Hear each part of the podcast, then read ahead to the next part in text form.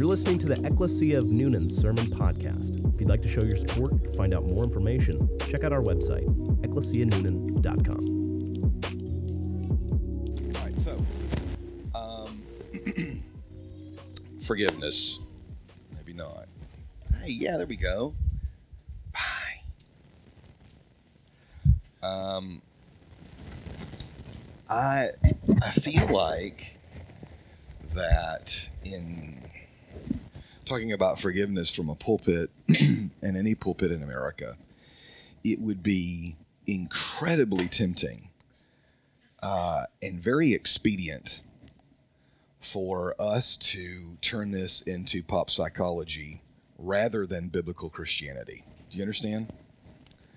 Um, in my first, that was my first week of teaching this week, full week of teaching from Monday the twelfth, and before we start into what we call Trinitarian systematic theology, doctrine of the Father and Son and the Holy Spirit, we always do about three weeks of a section called Theology of the Gospel, just so that they can understand God, man, Christ response, and that sort of construct that Jesus is the blazing center of the whole universe and the Bible and your life and the gospel is important. You know what it is before we get into all this sort of, you know, other theological stuff, right? All of which is important.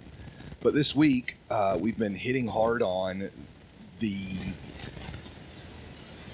the way that we should approach life and Bible um, and God, and that is in a God-centered fashion. That, in fact, God is not man-centered. That's the doctrine of Jonathan Edwards in First Great Awakening. God is, in fact, inherently God-centered. And God can love his own glory, unlike you can love your own glory, and it be perfectly acceptable in that regard. this is, these are the doctrines that I cut my teeth on uh, twenty years ago. Um, uh, um, so... Uh, and of course, when the lights go off in these little teenage minds, some don't go off because they're already there, praise God. And some don't go off because they're lost, right? But when the lights do go off, man, it's just wonderful to see. Oh, this is incredible. You know, this is wonderful for them to see. This is the way life should be approached. And then they realize living and reading uh, and being God-centered, you get your cake and eat it too, because you get all the benefits all the benefits that all that a man-centered view of life is looking for anyway, don't you? Uh, and so it's it, it's really, really great. So as a result, as I said, you know, before, it would be easy to do some pop psychology here and a nice man-centered sermon on forgiveness, and that's not what we're going to do today. Certainly man is involved in it. Forgiveness requires you as an actor in this grand drama of this thing called life, um, but it's not, um, yeah, uh, it, it, it's not what it's all about. Uh, suffice it to say, we're not going to be talking about self-forgiveness today. Does that make sense? You should forgive yourself. No. Uh, now, do I think that general mental health is good? Sure, I do. Yeah, absolutely. Uh, and, and do I think that, you know, sometimes people are way too hard on themselves than they should be? Sure, yeah. Martin Luther was one, right? Confessing when he had nothing to confess about. Uh, sure, but no, um, uh, giving a sermon on self-forgiveness is not really what the Bible has to say about forgiveness, the doctrine and practice of forgiveness. Uh, quite to the contrary. Um, uh, it, it, it talks about uh, God and the bad news of, of man's predicament in relation to God, and then uh, how to forgive one to another. Um, so, let me ask you a question. Uh, I need you to do something for me before we get properly started. Um, and that's this. We're, we're going to pray in just a second. I need you to focus with me and think about two to three individuals that you really need to forgive. Okay? I, I don't mean like forget, because forgetting is not forgiveness, despite popular belief, right? Um, but two to three individuals that you really need to forgive. It could be a horribly abusive situation in your past. Um, it could be a friendship that fractured and just, just it, it just ended abruptly and immediately and traumatically after many, many years. I don't know what it is. But I'm telling you, when we're moving through the fabric of this sermon, those people need to be rattling around in your heart. Let, let the church hear what the Spirit is saying to it is an invitation to say, God, would you convict me of sin and error in my life? Would you, would you shine in your light in places that I act like they aren't even there? Okay, so that's what we're going to do. I want you to, right now, just I'm going to give you just a minute. We're going to pause. We're going to think about people that we need to forgive. We need to forgive them for what they've done. And then you're going to think, where have I been blind? And where do I need to ask forgiveness from someone that I have wronged? Where have I been uh, sticking my head in the sand in this particular situation? And no matter how they respond, what is my responsibility before God to uh, not tongue-in-cheek apologize, but literally lay myself at someone's feet and say, I am sorry, I regret what I have done, I have remorse for it, I'm ashamed of it, I repented to God, and I'm sorry to you, and I need you to know, right? So we're going to give you a minute, and then we're going to pray for those people, okay?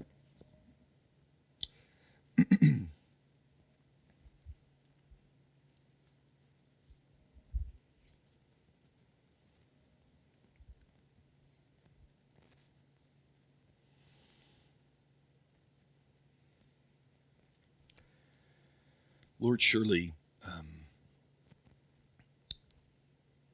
people in here before have went through this very simple Christian exercise, um, and that is reflecting over where um, forgiveness needs to be given um, and received. And so um, I pray that you would give to some of those who have done this many, many times before, courage again uh, to, in the Spirit of Christ, go Uh, and ask for forgiveness, or to go and grant forgiveness freely uh, in their heart, uh, perhaps with or without a conversation. So we pray for your grace and, and your help, for clarity of thought, and, and for wisdom. Um, we ask for generous wisdom because we don't have it. And so we need you to give us discernment, help us to make good choices in better judgment. Um, and we pray that we would make these decisions thoughtfully, um, in self-denial, for your own glory. And we pray these things in Jesus' name. Amen. All right. Now, when you when you go and search the word forgiving in your search engine, whatever that may be, okay, what do you think some of the top related uh, searches are to the word forgiving? Go ahead and take a stab at it. What do you think? Forgiving? Yourself? Yeah. That's that. That's the number one right there, right? We're just playing Family Feud. You, you would have just won the whole thing, right? So what else is there?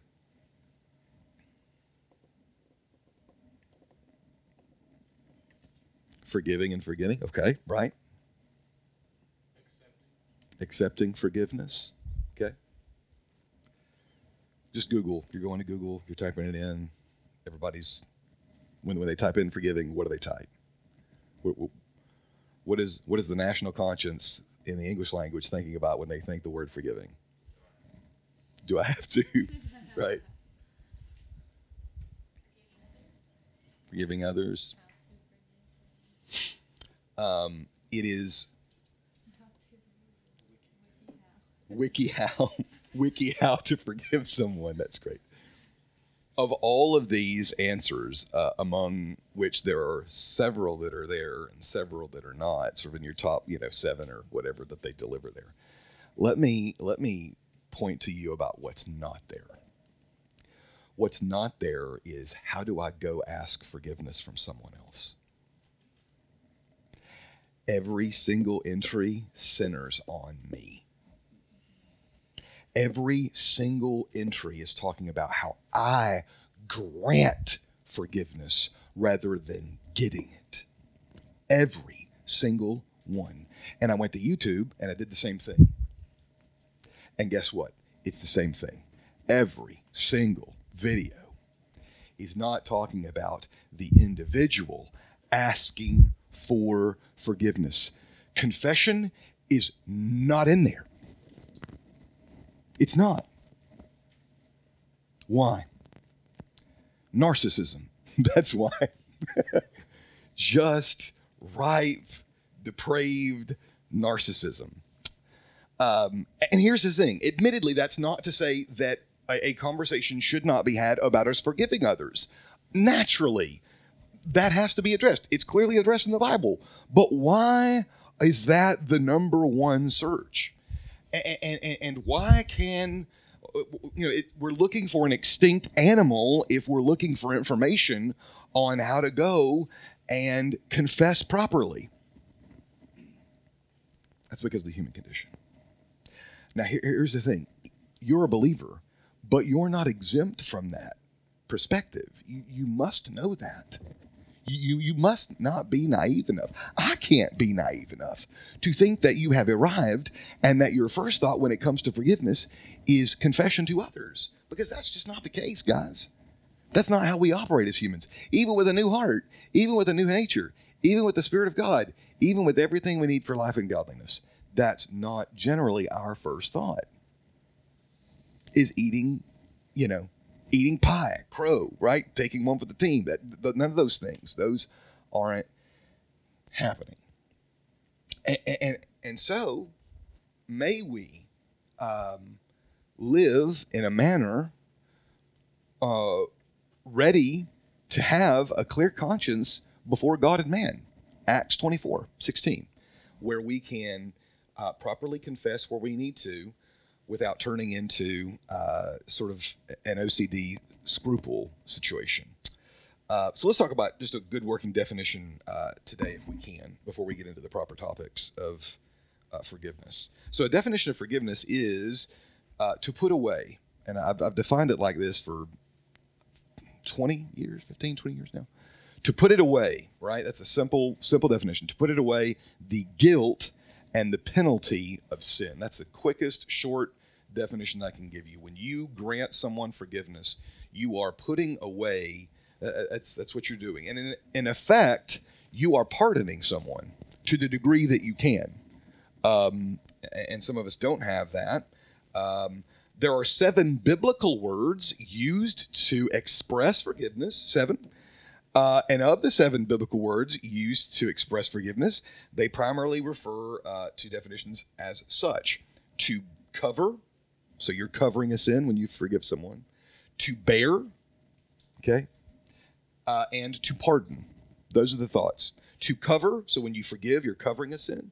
To bear, okay. Um, you remember that, that um, First Corinthians chapter thirteen, love believes all things, bears all things, hopes all things. That's kind of the idea. You're bearing with one another. That's what forgiveness is, okay? Love never fails. Uh, and to pardon. Those are That's kind of the idea that between those seven biblical words. Uh, forgiveness is ultimately letting an offense go. It's, it's you taking your hands and letting off of it and saying, I forgive you. Now, here's the thing. Can you forgive someone for something? Because uh, admittedly, sometimes it's awkward if you go up to someone and say, hey, I forgive you. And they go, I don't know I did anything wrong. Right. Right. I mean, so, so that, that, that, that's why I'm saying uh, a lot of times, especially if it's someone who's lost, uh, you, you probably don't need to head that direction. Okay. You need to forgive them in your heart. Okay. And, and say, I'm sorry. And, and, and that face-to-face meeting is probably not going to end well, okay? Even if you're in sackcloth and ash with a shaved head, it's still not going to end up well, okay? Uh, but this is probably what's going to happen, is you're going to forgive that person in your heart, and it will actually be gone. And then what's going to happen is it's going to come back again. And then you're going to hold a new grudge for the same thing. Do you understand? For whatever reason, we think that forgiveness is one and done, and that's the biblical nature of the word, but that's not the way human nature operates. we forgive and re-up consistently. I don't know about you, but I do, right? I put it away. I cover it up. I have no ill will. I have genuinely let it go to the degree that I have. And then in my flesh, the word flesh is sinful heart, then in my sinful heart, I need to resurrect it again, right? And hold on to it tight. Uh, maybe in some sick way to control something that uh, I shouldn't be controlling. Um, here, here, here, here's, here's the thing, um, and I, I love working the negative principle. It, it, it, it's such a wise way to, to deal with things and interpretation, and I think that you can deal a lot with it at work. It may come helpful in your workplace, but what I like to do is when I'm like to accentuate a definition, I like to go to the complete opposite of it, right? So what is the opposite, what is the negative principle uh, of, defini- of, of forgiveness? What is it? If you grudge... To uh, a grudge or to begrudge, right? Blame, to damn, to condemn, um, slander. to slander. That's right. That's right. Yeah, and, and a whole host of other verbs, actually, um, that that that that you could think of. Until you have a robust understanding of the doctrine of sin, and the doctrine of sin is referred to uh, from the Greek word hamartiology. That's what it's called, okay, the doctrine of sin. Until you have a robust understanding of the doctrine of sin, you cannot properly embrace Christian forgiveness. The word sin, guys... The word sin has been so desensitized in our church culture. I know in my life, personally, the word sin, I have been saying it for so long, oftentimes it just doesn't mean much. But if you call me a criminal, now you've got my attention. Right? Now you've got my attention. Because I, Rachel, am not a criminal. But I am. Do you understand? Now, see, that, that word brings new meaning. I, every time I sin against someone or against God, and, and normally both, I, it is criminal.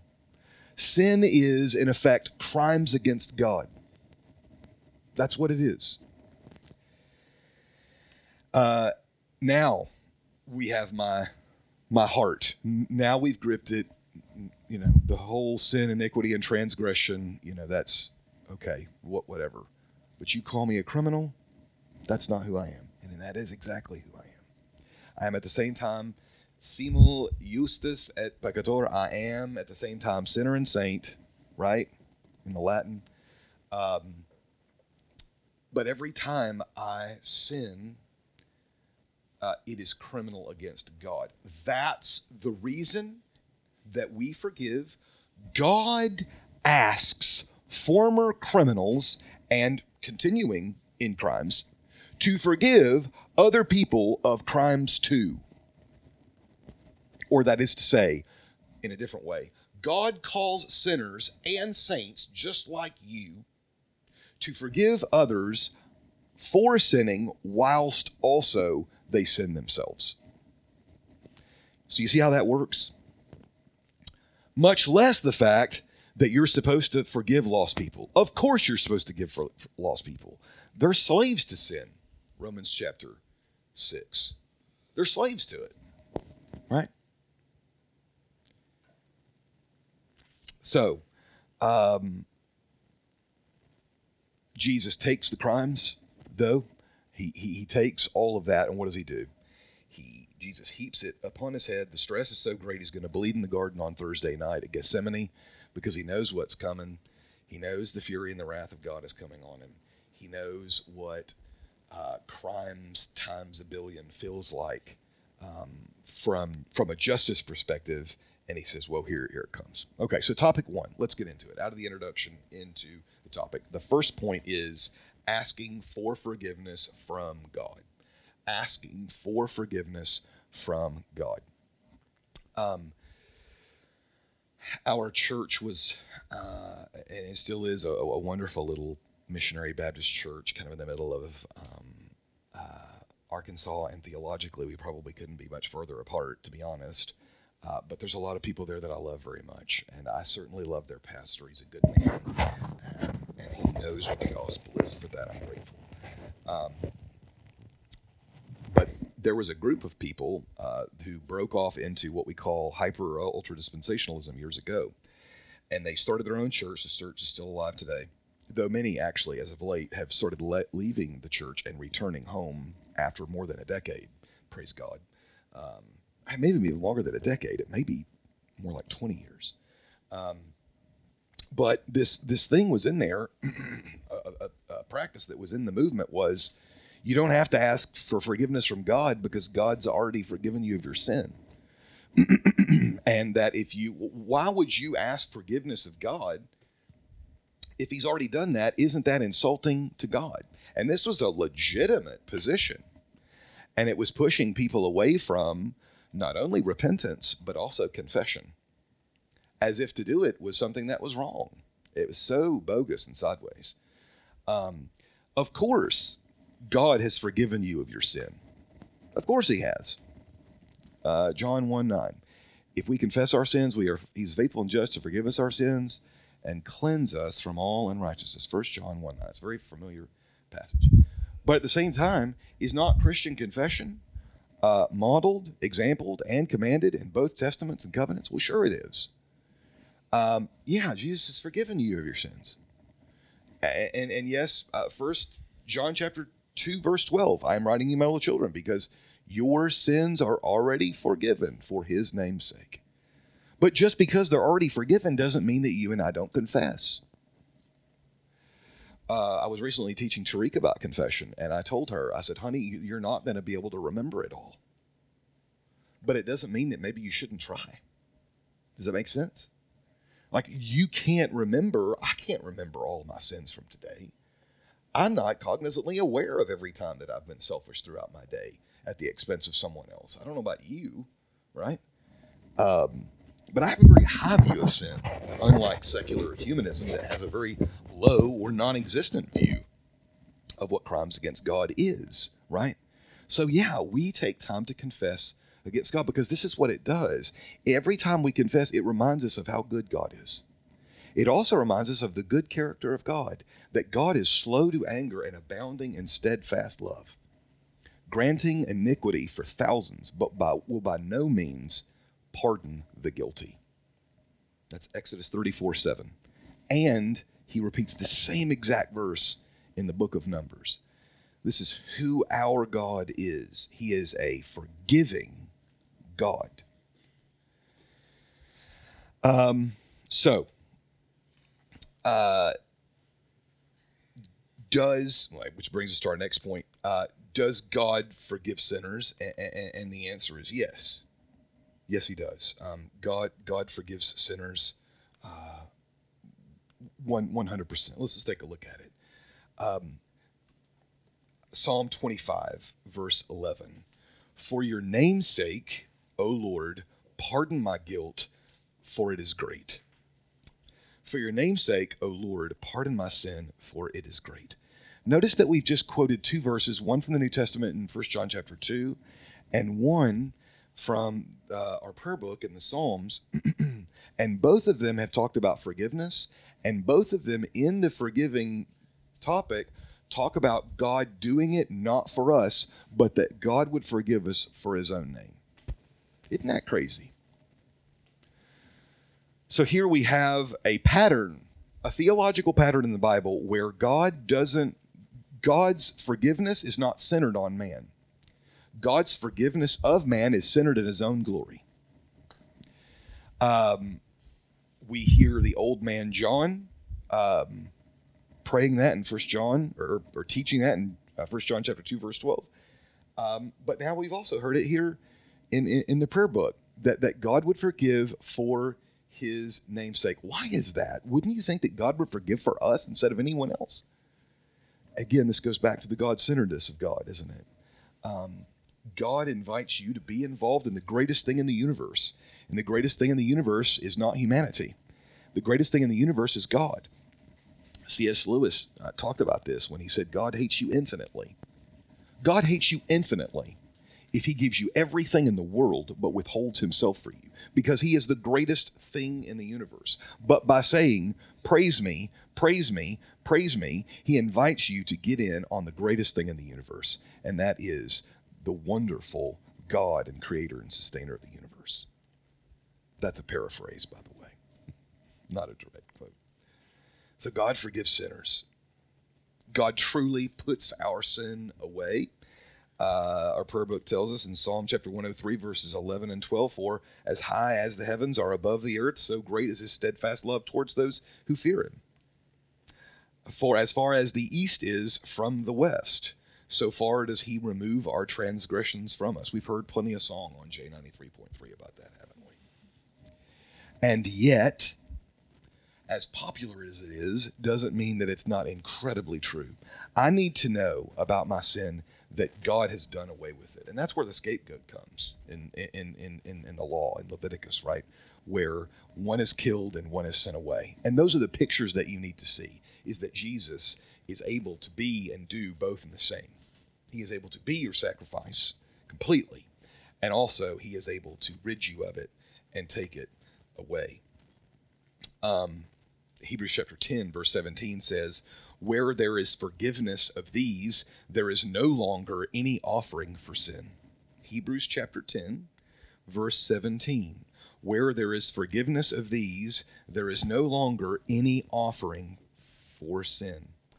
Our missionary, the Amorovs from Southeast Asia, uh, sent a picture this week and uh, in his monthly newsletter. And the monthly newsletter was a massive festival there uh, that they got invited to, where they were going to slaughter a cow, many actually, um, blood sacrifice to appease the gods, right?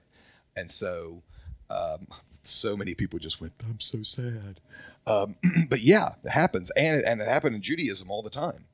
Um, but those kind of sacrifices, Hebrews chapter ten, verse seventeen, are not necessary anymore. Right? Why? Because God offers himself uh, in in the place of what man could never do. Okay, so, so far we've got asking for forgiveness from God. Next, we've got God's forgive sinners. We're going to revisit that in a moment. But let's head off to uh, the next thing, and that is uh, forgiving others that have wronged you. Forgiving others that have wronged you.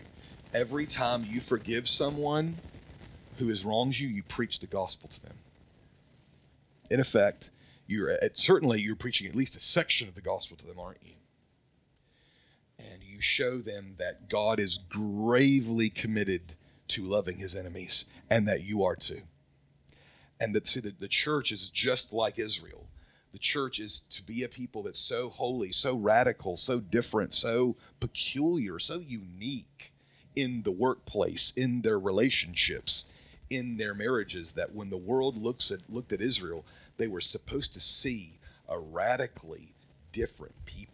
They're supposed to look at people who ordered their lives by the law of God and go, who are these people and who is their God? And the same is true for the church today. As we order our lives by God's word, these people are commanded in joy.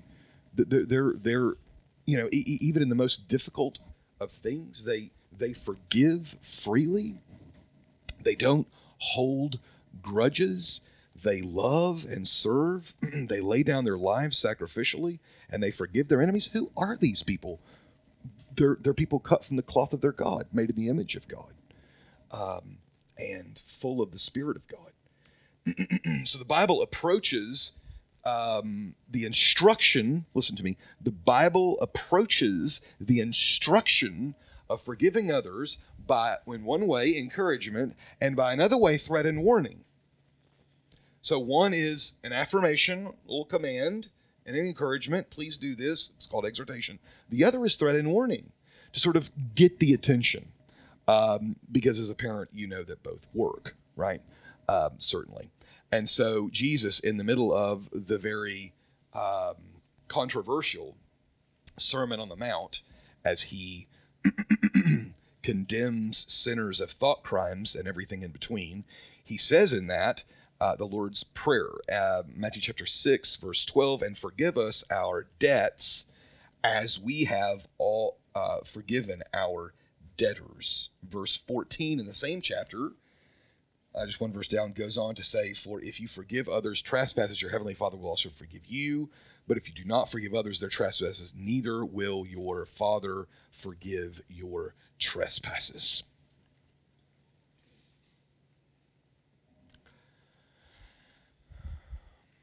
Threat and warning. God says, you need to forgive or you're not going to be forgiven. That sounds like conditional salvation to me, Pastor. That can't be the truth. that, that, that cannot be the truth. Um... Admittedly, it's not. There is not a works-based salvation. There's not. But I will warn you that there are many theologians that think that unforgiveness is the sin that leads to death in First John chapter five, verse sixteen. I'm not necessarily one of them, but there are people who, who think such. And I think that the principle that we can extract from this while still holding to faith alone, grace alone, Christ alone, right, which we affirm heartily, is this. If God has saved you and given you the character of God, if you are a child of God, then you're going to persevere to the end, as the Bible affirms, all through it. He and He will, by His Spirit, persevere you with good works to the end. Then this is what it looks like. It looks like radical forgiveness. This is what a citizen of the kingdom of God looks like. This is what a kingdom ethic in Preston's life looks like. Sermon on the Mount. This is what it looks like. This is it. It looks like incredible, zealous, sacrificial, self-denying forgiveness. Just like God's forgiveness, right? um... So, um,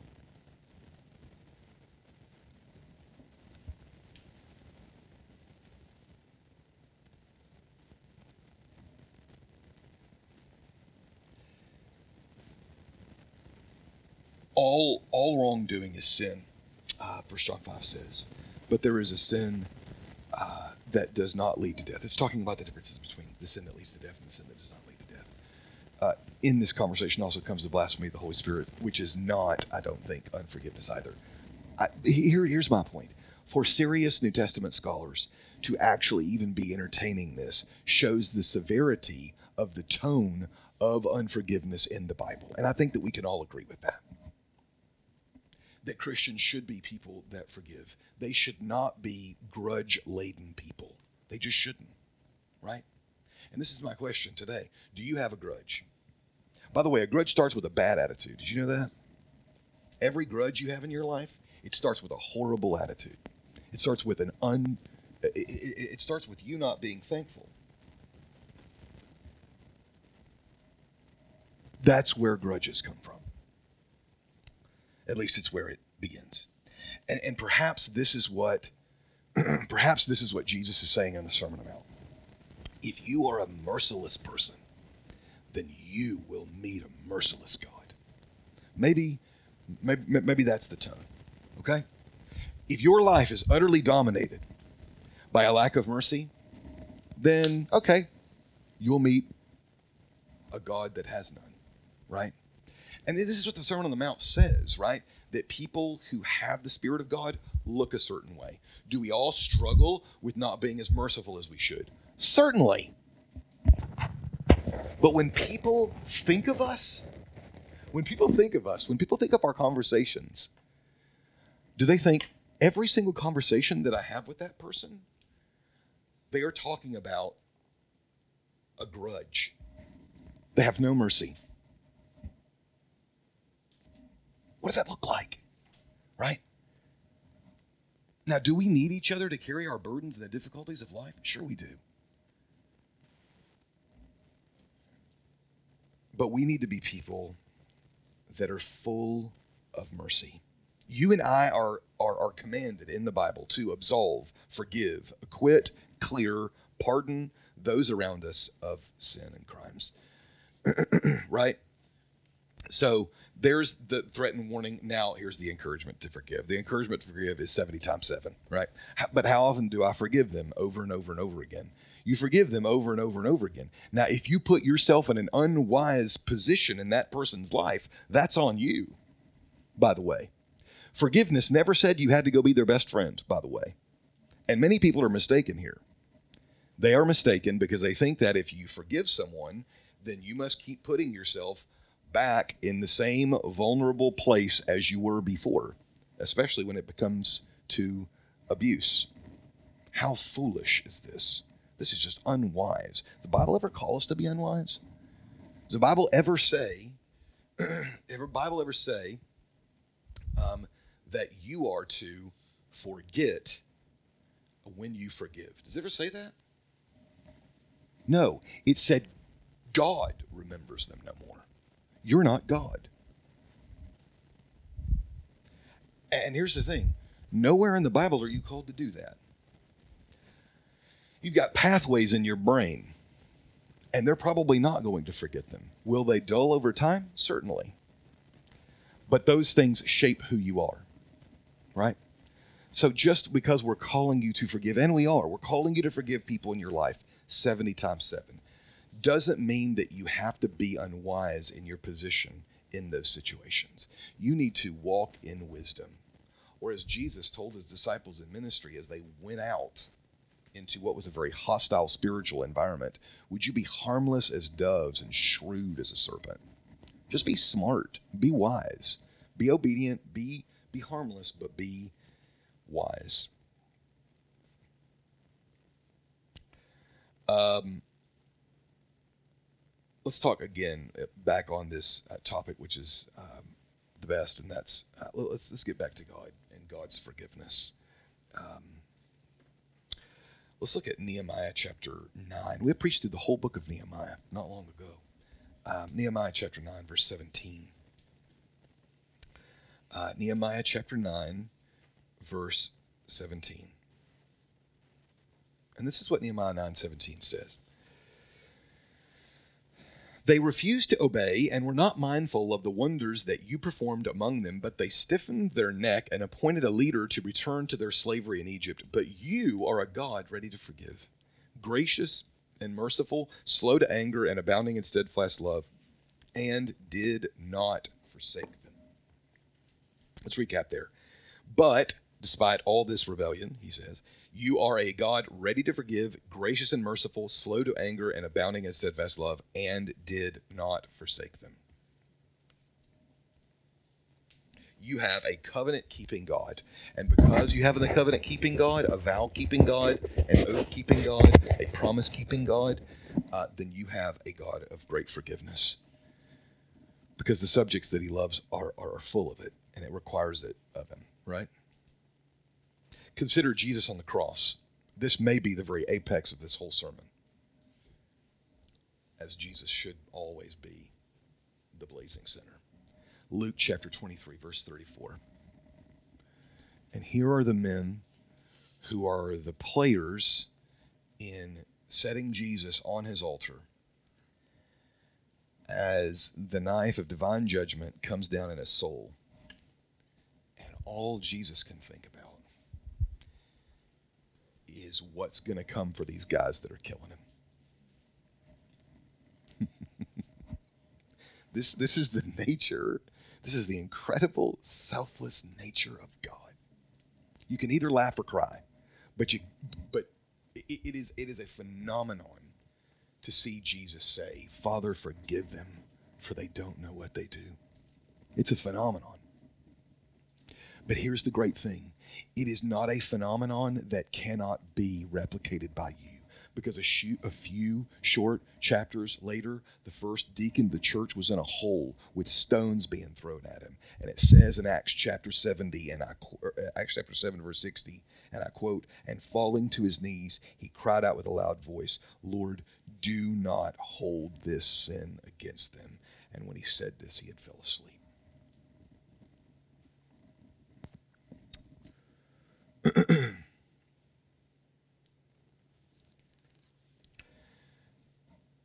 We have a forgiving God. And our God, unlike our justice system, is all at the same time judge, jury, and executioner.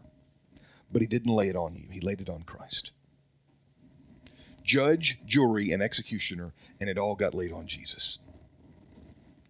That's the nat- that's the dominant nature of the system, and yet Jesus subjected himself to it. Right? So what about what about forgiveness that's just like you're you're happy, you're angry because something's not just, and it's not sinful for you to be angry at things that are legitimately unjust, that are corroborated by others. This is a community-focused injustice in the world. Okay? Um, yeah, there's there, there's nothing wrong with you to be angry about those things. And you, as a Christian, need to have good and meaningful, healthy conversations with people around you so that you know what the difference between sinful uh, anger is and righteous anger.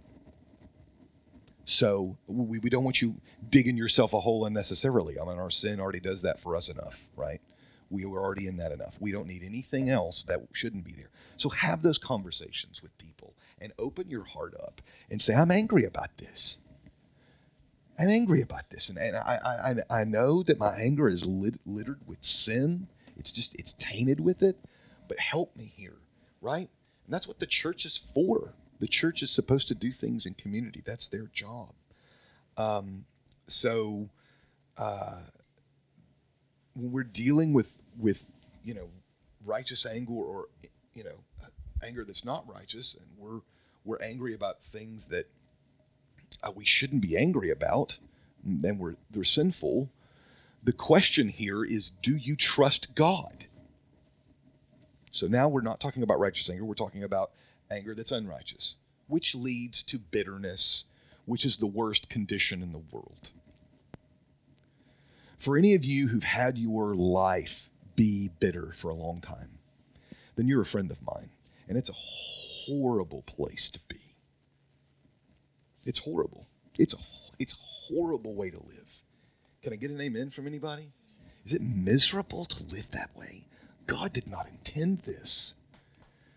God wrote the manual for us and created us, and our manual says they can't live this way. They can't live. The, the, God is generous to you and I to say, forgive, because it is in our bodily and spiritual best interest. So the question of do you trust God is followed by First Peter chapter two, verse twenty-three, which we've already preached in our first letter here, um, and First Peter chapter two, verse twenty-three. Let me encourage you to write that down if you're taking notes. First Peter chapter two, verse twenty-three. When he was reviled, anger, he did not revile in return. When he suffered, he did not threaten, but continued entrusting himself to him who judges justly. Probably just shouldn't have come in, read that verse, and said, y'all have a great day. Because it really does encapsulate the spirit and the theology of the whole day, is the example of Jesus and the theology behind it.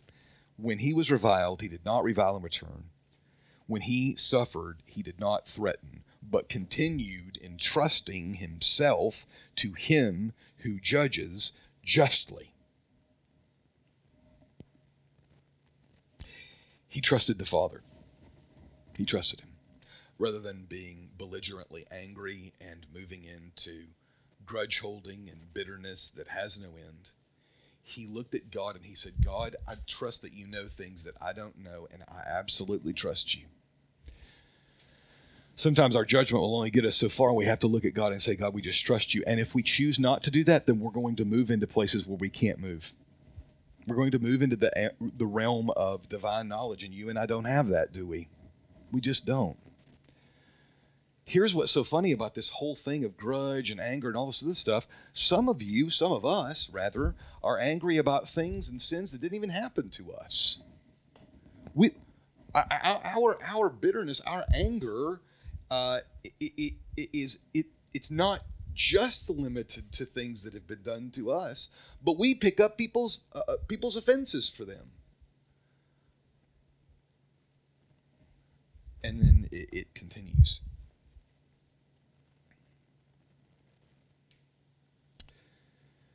Um. I think I think it's important to mention this just theologically, and then we're going to conclude. Um, Jesus' own apologetic to tell the world that he was more than just a good moral teacher was rooted in his ability to forgive sins. And we find that in the place of the story of the paralytic. Mark chapter nine, verses one through eight. There's a paralytic, I'm going to paraphrase it for you. And he comes, and he's needing healing. And Jesus looks at him early in the passage and says, uh, get up and walk. Your sins are forgiven. And they go, what did you just say?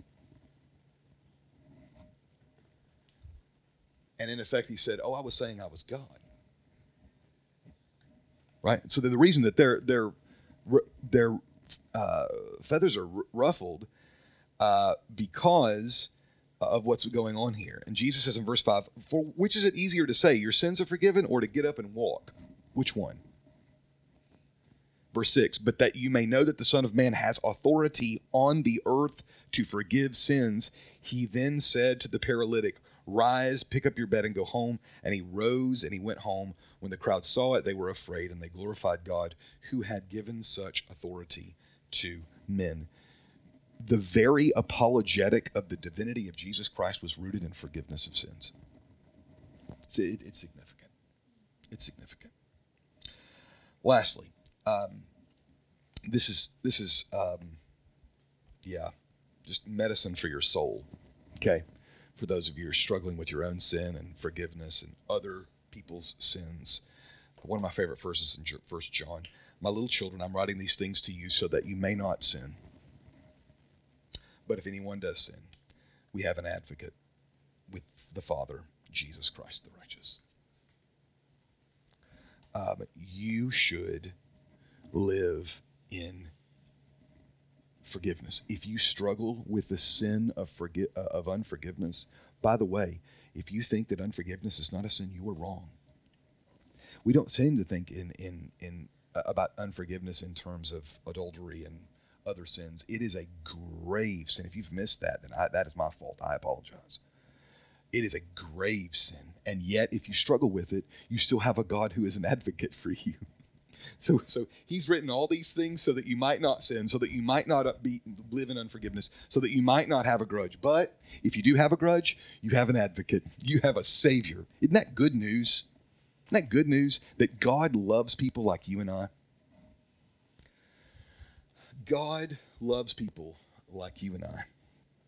And someday um, we will be with him full time, right? Um And so we shall ever be with the Lord. And the Bible says, at his right hand are pleasures forevermore. You won't be, you won't be chasing satisfaction anymore.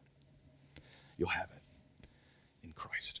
Well, guys, I love you. It's, it's great to talk about forgiveness with you. I, I want you to try to apply some of the things that we talked to, to those names that maybe you wrote down or that you first thought of when we started this off uh, today. I want to encourage you not to beat yourself up. That's not going to get you or anywhere else anywhere.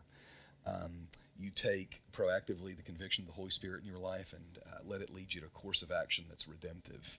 I think that that's good, okay? Uh, we're going to take the Lord's table, and I'm going to ask Andrew and Rachel to serve us, please, both of you, if you would, kindly.